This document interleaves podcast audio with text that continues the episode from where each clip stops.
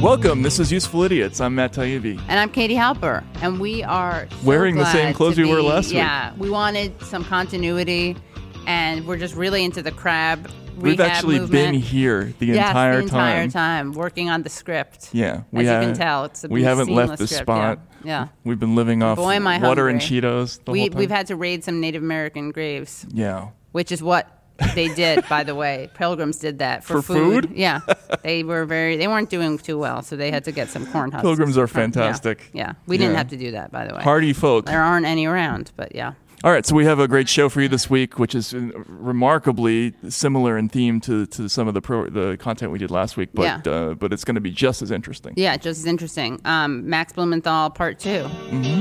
Hit it.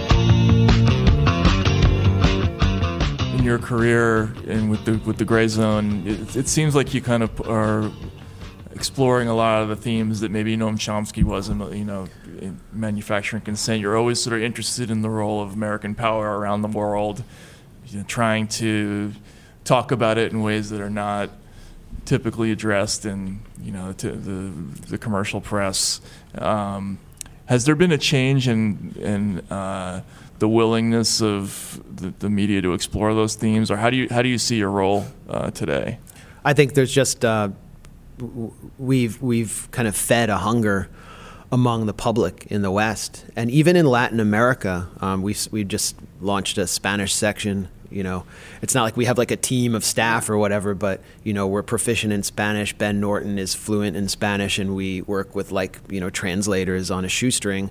Um, and so when we go down to Nicaragua or Honduras or Venezuela, people know us and they follow our work and that's really encouraging because there's no pressure there to you know people they don't have they don't have the same kind of um, pressure in their media or they have these actual left-wing workers movements that have their own media that are able to tell the truth as we see it where it's so much more difficult here um, so I mean we're, we're I feel a lot of momentum with what we're doing um, and what we're doing is I think you know it's a public service to educate people and to highlight uh, what isn't being said. So much of propaganda Right. in this information war is about what isn't being The said. So, what I'm attacked the most for, for example, is writing about the Syrian White Helmets. Um, their founder just died under mysterious circumstances last week.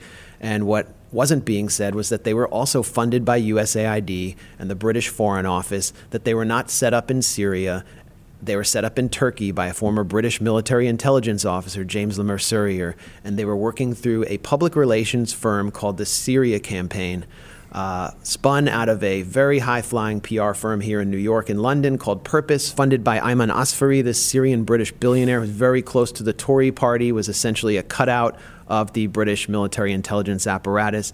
And what this PR firm did and aimed to do through the White Helmets who were running around in areas controlled by Salafi jihadi groups like Jabhat al Nusra, Ahrar al Sham, some of the most bl- blood-stained extremists on earth, uh, with HD cameras, was to stimulate support, particularly among liberals. This is why they chose the Syria campaign for a U.S. military intervention in Syria that would have provoked a region-wide disaster and led to the spread of ISIS into Lebanon.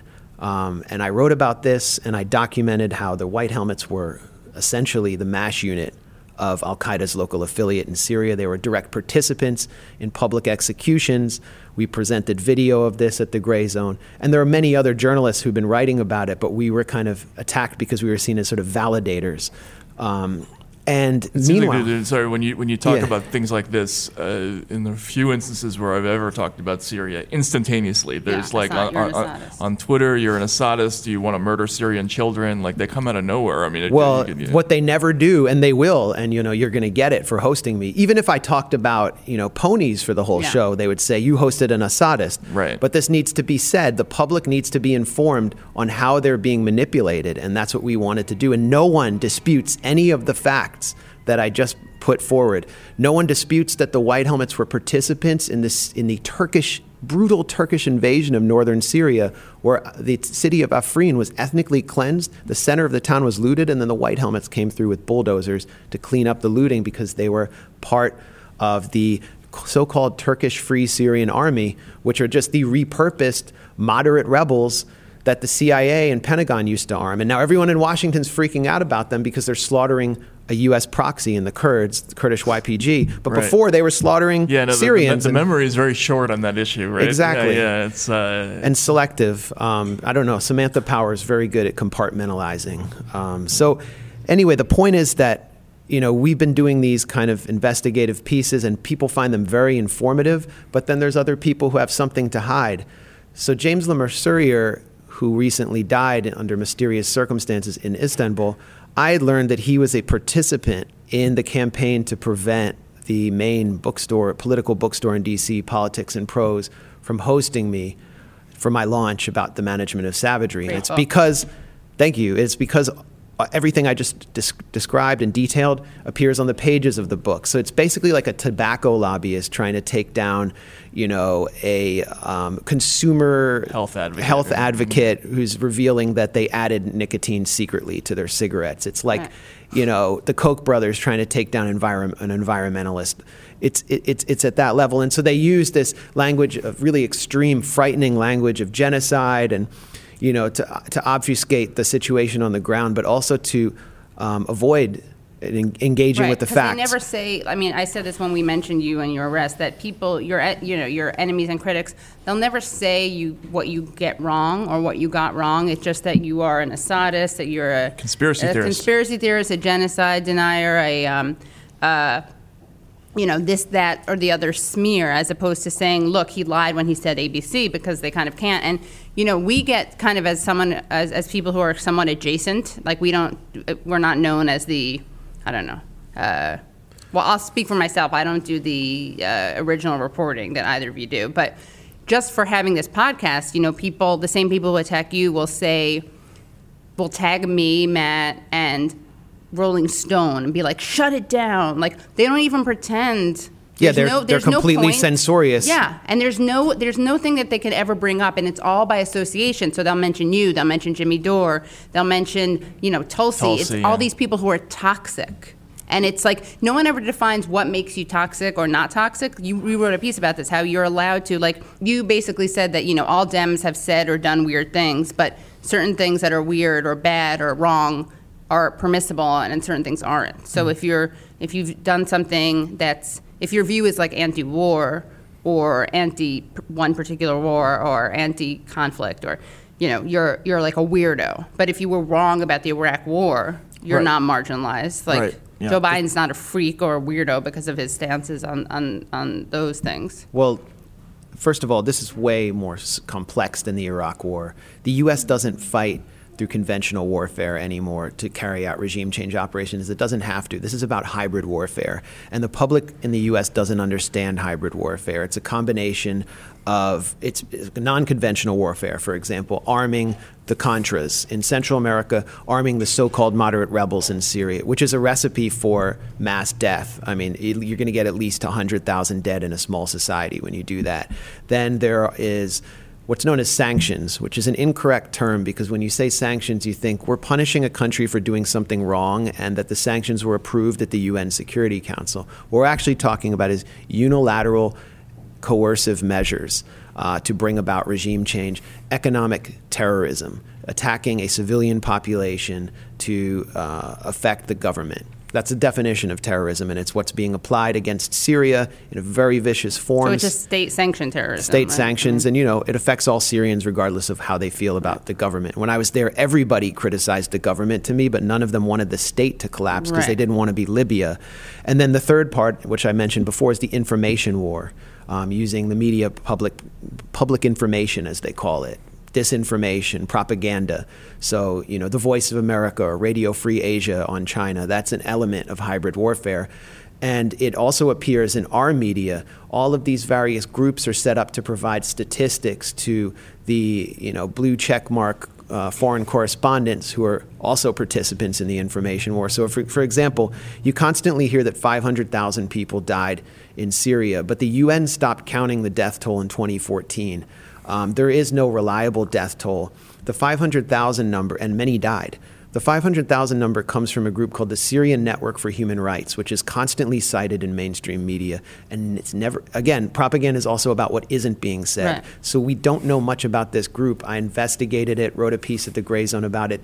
It is run by the Syrian opposition, by the Gulf backed Syrian opposition out of Qatar, a Gulf state that is, has no democracy at all, not much respect for human rights abroad, which um, funded the Al Qaeda affiliate in Syria. Um, and this human rights group has no methodology available. It's impossible to discern how it comes up with these statistics. And it claims that 97% of people who've been killed on the Syrian battlefield are, op- are on the opposition side and are mostly civilians. But then you have another group called the Syrian Observatory for Human Rights, which is also pro opposition, run out of Coventry, England, by a single man who's funded by the UK Foreign Office. And this is the other group people go to for death tolls. And if you actually look at their death tolls, and they do provide some methodology there, they reveal that 100,000 people died on the government side. Uh, I mean, the government was pouring bodies into this fight to prevent the country from being overtaken by Wahhabi extremists who successfully turned swaths of the country into miniature Saudi Arabias uh, and worse. And, you know, being in and around Damascus, you just see guys in army uniforms who are regular guys, and these are the guys who've been doing the dying as well, along with civilians, including religious minorities who've been slaughtered everywhere the opposition advanced. So it's a much more complicated picture. It doesn't completely exonerate the, the government. It's a war, and they've done horrible things. But we get into the details at the Grayzone, and we reveal what isn't being said and what that says about the New York Times, which cites the Syrian Network for Human Rights as a legitimate source, is that they are publishing disinformation under the banner of this respected brand and you know democracy dies in darkness i mean it's dying they're they're supplying the darkness Post, yeah. uh, and the point is to stimulate liberal support for these destructive wars yeah. There's the reaction. There's no other issue that stimulates uh, a, a more intense propagandistic reaction than Syria. It feels like that's that. There's um, maybe Russia, but the the, the Russia. well thing- it's tied in with russia right. so, well, actually, that's what I want to ask Yeah. you. We So should talk about the impeachment, just like, we can by the way every out. time i mention syria it's like syria is just gets really excited That's really funny. Siri, uh, um, yeah, Can I yeah, guess- yeah. So I have I have a theory I want to run by. I've never Yeah, asked yeah. you about this, but so to what extent do you think RussiaGate stems from the Syria situation? So I like if you go way back, you find that piece that um, Seymour Hersh wrote in the London Review of Books, right, which has Michael Flynn in it as a source. And Michael Flynn back then was the head of the DIA, the Defense Intelligence Agency. What he was saying was there are no moderates that we can back in yeah Syria. the defense intelligence agency produced a document that was suppressed by the obama administration Exactly. under the watch of flynn flynn didn't write it it was his Right. analyst and it said if we keep if we pour arms in they will establish a salafist principality in northeastern syria he predicted the rise of isis Right, exactly. And so this that article, which you know, for that and for a couple other things, Hersh is now basically called constantly a con- Yeah, conspiracy conspira- theorist. But I always, I, I felt, I mean, I think there's some evidence for the idea that f- this was the beginning of um, a, a problem that, that dogged Flynn for the rest of his tenure in government, and maybe even was part of the reason that there, there was you know, there were people investigating him or sending informants after him in Cambridge or whatever it was. I mean, is there any connection between what happened with Flynn and, and the investigation of him after he left uh, the Pentagon and that whole conflict and, controversy? That's a great question, and it gets close to the heart of the issue. Flynn's just a moron. I mean, the guy is absolutely just like a disgrace, and he kind of screwed himself, but, you know, the NSA was wiretapping him, and that's highly unusual, and it speaks to an intelligence coup against the entire Trump administration. So, and that and that's part of what RussiaGate is about.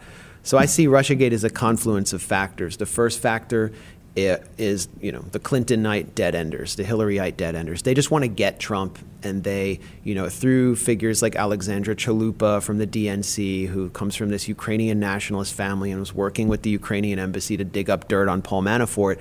They started to be able to establish at least a plausible connection between Trump and Russia that could be fed to the public, and specifically to really upset liberals. I mean, you remember the freakout after Hillary lost. Um, and just the, you know the, what is the Virginia Heffernan article where she just wrote a love letter to Hillary? It's like you knew something was bad was going to happen there. Kate McKinnon playing uh, Hallelujah. Yeah, yeah. Hillary oh my God. Um, and you know, it also gives the Democrats like Nancy Pelosi and whoever else, Schumer, the ability to attack Trump without doing anything remotely progressive. So if you start attacking Trump over putting children in cages on the border, that means Democrat gets in. You can't do that, but that's what we know Obama was doing for years.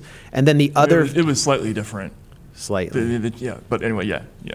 What they, they're going to deport a lot of people. Right. Whoever, you know. I And they do nominally condemn that stuff, right? They don't Yeah. policy wise, like they'll fund his his budget, and they won't, and they'll fund the wall, but they, you know, it's not, it's it's something that they condemn.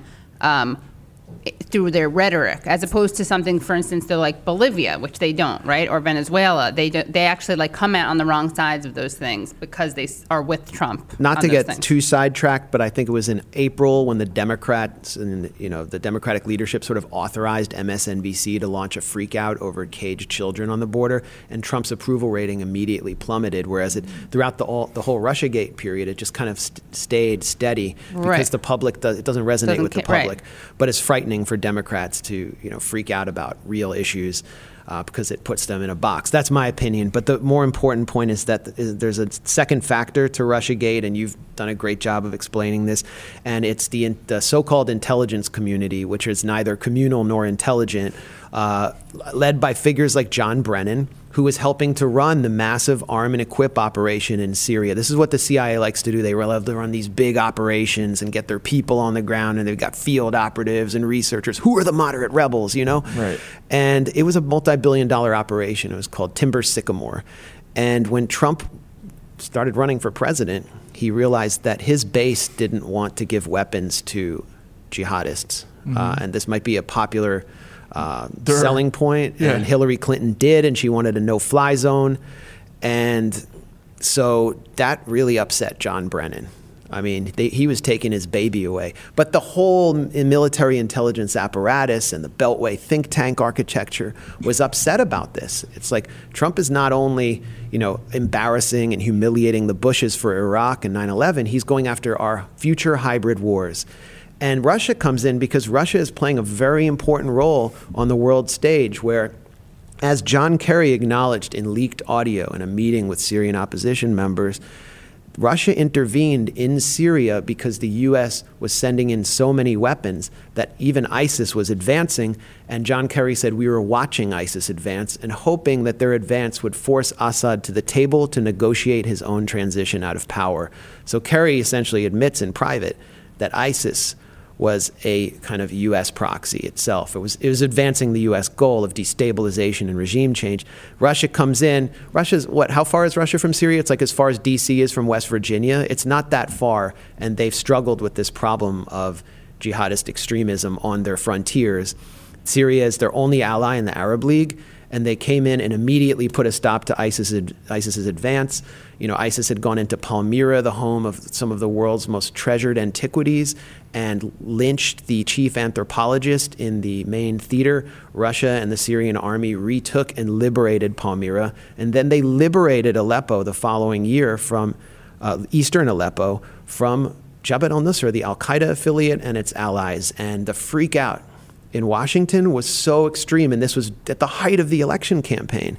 And Russia's not just playing that role in Syria, it has protected Venezuela from regime change. I saw the vice president of Venezuela, Delcy Rodriguez, speak in Managua uh, before 500,000 people in uh, the Central Plaza at the 40th anniversary of the Sandinista Revolution. And she said, Russia is Venezuela's heroic protector, and we thank them. And 500,000 people exploded in applause because Russia, whether you like it or not, is bringing in to uh, bringing to bear a kind of new multipolar world order. That's Russia's agenda on the world stage, and that is the greatest fear of an empire that, as you know from the '90s and living in Russia in the '90s. I mean, that's when the U.S. had hege- hegemony over Russia's entire economy and politics. Well, that was the great dream is that we basically Yeltsin was going to be the model for, for, for Right. Russia going forward. He was going to be a drunken puppet who we could tell what to do, and we could keep him in, the, in line with you know the, uh, lending through the IMF or whatever it was, because the country was always going to be an economic basket case, and we would always have that the, the, that lever to control them. Right, right, exactly. And that failed, as you documented really well. It failed, and a new world order is with, with, with Russia and China are essentially enabling a new world order.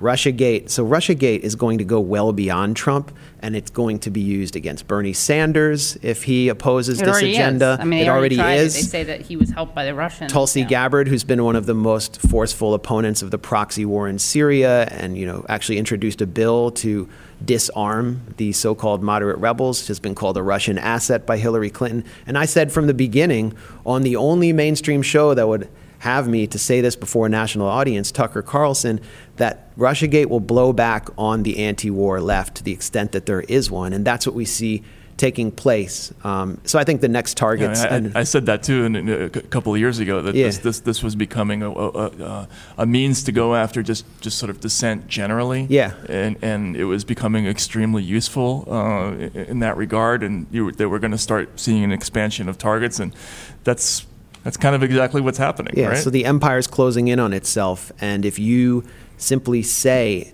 that Venezuela's government should be relieved from sanctions and be allowed to, you know, continue to serve out their term. If you say Evo Morales should have been allowed to serve out his term into January in Bolivia, you can be accused of echoing Kremlin propaganda.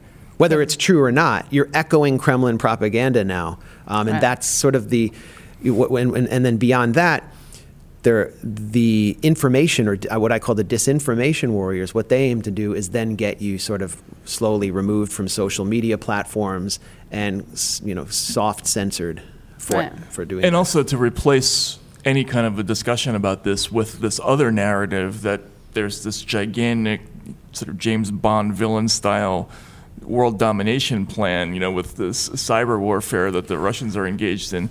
Whereas actually, when you really look at it, it's just straight up sort of real politic, uh, you know, Russia and China to, you know, tr- trying to establish a multipolar world, as you say. I mean, it's it's to catch uh, up with the U.S., right? I mean, it, it's not really terribly different than what we're doing, but it's on a much smaller scale. I mean, Russia, you know, compared to us, we have what 800 uh, bases in 70 different countries around the world. Russia has, I don't know, they're they're in maybe one foreign, one or two. There's Vietnam and Yeah. Syria, apart from the former Soviet Union. What's their uh, their aircraft carrier, the Kuznetsov? It like can't even propel itself. Right. Um, so yeah, not much of a, a threat, but the real threat is the multipolar world that It's just the idea, right? right, if yeah. there were, were there a multipolar world where states could take their own dictate their own independent path and where international law specifically the UN charter um, the the principle consecrated by the UN charter of non-interference were observed what's happening in Bolivia where indigenous people are being mowed down in Yeah, the let's talk- streets let's talk for about that, yeah. supporting their democratically elected government wouldn't be happening. It wouldn't be happening. So I think you know it could, it, it, it's it's about lives. We're talking about lives, um, and you know this this this the whole narrative of RussiaGate. It's it's basically trying to intimidate people like us from having this conversation about what kind of world we should live in politically. That was great. it really was. It really was. I'm so thankful for that. when I was in uh, doing a year overseas in, in college, I had a, a, a classmate who was Swiss, and we were celebrating Thanksgiving, and he said, "Thanksgiving, that's the one where you killed all the Indians, right?" So Right. that's what the, We were like, wait, is that Columbus Day Right, or yeah. Thanksgiving? Also, I just thought since we talk a lot about animals, um, I learned this at the History Channel. There was a Thanksgiving raccoon that became a presidential pet. In November 1926, President Calvin Coolidge pardoned a live animal intended for his Thanksgiving dinner and adopted it as a pet. This was no turkey, however, but a raccoon. In late November 1926, a live animal sent by one Vinnie Joyce of Nitta Yuma, Mississippi, arrived at the White House to be slaughtered and served up for that year's Thanksgiving dinner. President Calvin Coolidge, however, became smitten by the beast and instead granted it a pardon. The lucky creature was no turkey, though, but a raccoon. While raccoon might seem an odd menu choice to grace the White House dinner table these days, the Washington Evening Star thought the strange part of the story was that the president didn't want to chow down on the woodland critter, woodland critter, a theme. Declaring the raccoon meat less fatty than possum, the newspaper then invoked the culinary cliche that the ring-tailed animal tasted like, wait for it, chicken, albeit one crossed with a suckling pig. But what I really like about this story is it looks like a very cute raccoon. And what I like the most about it, though, is that Calvin Coolidge named it Rebecca. Rebecca. Isn't that like a cute name for a raccoon? It's so dignified. It's not like I guess Rocky this, predate, Raccoon. this predated the Daphne scary du Lawrence Maurier? Li- Li- Daphne du Maurier thing. Yeah. Right. So that- Great like, book. Yeah, that wasn't like some kind of weird reference to him wanting to murder his Yeah, wife. I didn't know you knew Rebecca. Of course. Yeah, the movie. I mean. it's Yeah. great Oh, yeah. for- A movie. Yeah, yeah. And book. Rebecca the raccoon was up to no good. She sounds very feisty and spunky. They kept releasing her, and then she would. Oh, Calvin Coolidge. Apparently, they br- he, he brought her in to live with them, with the family, and then she kept. It ate a she was like in and out of institutions because Really? they would put her in the zoo and then take her back and put her in the zoo, and one day they were she when Rebecca was staying with Calvin Coolidge. Um, she was, you know, kicked out of the house like Dino or whatever from uh, the Flintstones. That's how I imagine it. But because he had a wound on his uh, paw, they think that maybe she bit him. I, I don't feel guilty about Thanksgiving. I, I eat on Thanksgiving uh, and watch football, and I don't think about the cultural significance of it. Do I feel, should I feel guilty about that? No, you just have to press the woke button. okay. All right. Um, no, really, you got to press it. That's right. the least you could do. No, um, I mean, it's just so embedded into it. I mean, I don't know what. It's almost more offensive to try to like to do anything about it. What are you supposed to do? Nothing. I think this is a this is the time where you where you, you celebrate the fact that America is the dominant country in the world. In fact, you you, you want to you, you almost want to take over more uh, Right. indigenous peoples around the world. Or Denmark. I Or feel like Denmark. the what we should do on Thanksgiving, honestly, to be woke and progressive, is we should like just try to somehow push expanding into Denmark. well, starting with Denmark. Greenland. I mean, you know, Greenland, sorry, with yeah. Greenland, yeah, Greenland, Yeah. yeah. I just like the food. Some of it, I like pecan pie. Um, luckily, I don't think that's a very problematic. I don't, I'm gonna just go ahead and not think about any of that on, yeah. on Do Thanksgiving. you have any just- political fights at Thanksgiving ever? Not, not not in my household. You? No. All right. I mean, maybe like my mom and I are very upset. My dad watches MSNBC. Okay, It's well, no really MSNBC on. Thanksgiving. I hope everybody t- keeps their tel- television off except to watch, watch this, uh, yeah. sports Oh. and commercials and useless, use and useful idiots on their and um, useful idiots. devices, various not Pod devices. Save America. and not Pod Save America. Yeah, Anyway, well, so fo- follow this podcast anywhere you yeah. can. you, fo- anywhere um, you can follow it, um, follow it to the ends of the earth. Follow it. All roads fo- lead to Rome and um, Putin. So follow it to, to Sit outside to- its window at sit night. outside its window at night. Sit, sit in an idling car outside of uh, while, while it's playing at recess. Exactly. Totally. Yeah. Yeah. No, don't do that. Don't do that. Definitely don't mention us if you do it. you do that. That's right. Don't tell them that. Don't tell Don't listen anybody to that, song uh, "Crash" by Dave Matthews. Very weird, stalkery song. Is it? Oh yeah, big time. Yeah. Right. Great. Very pretty though. So, So no, it- no Dave Matthews. Uh, do eat, watch commercials, and like and like share a native share some like uh, Howard Zinn. Okay, don't no raccoon, no possum, but eat, eat everything else, and don't feel guilty about it. And we'll see you after Thanksgiving. feel guilty about it. Yeah.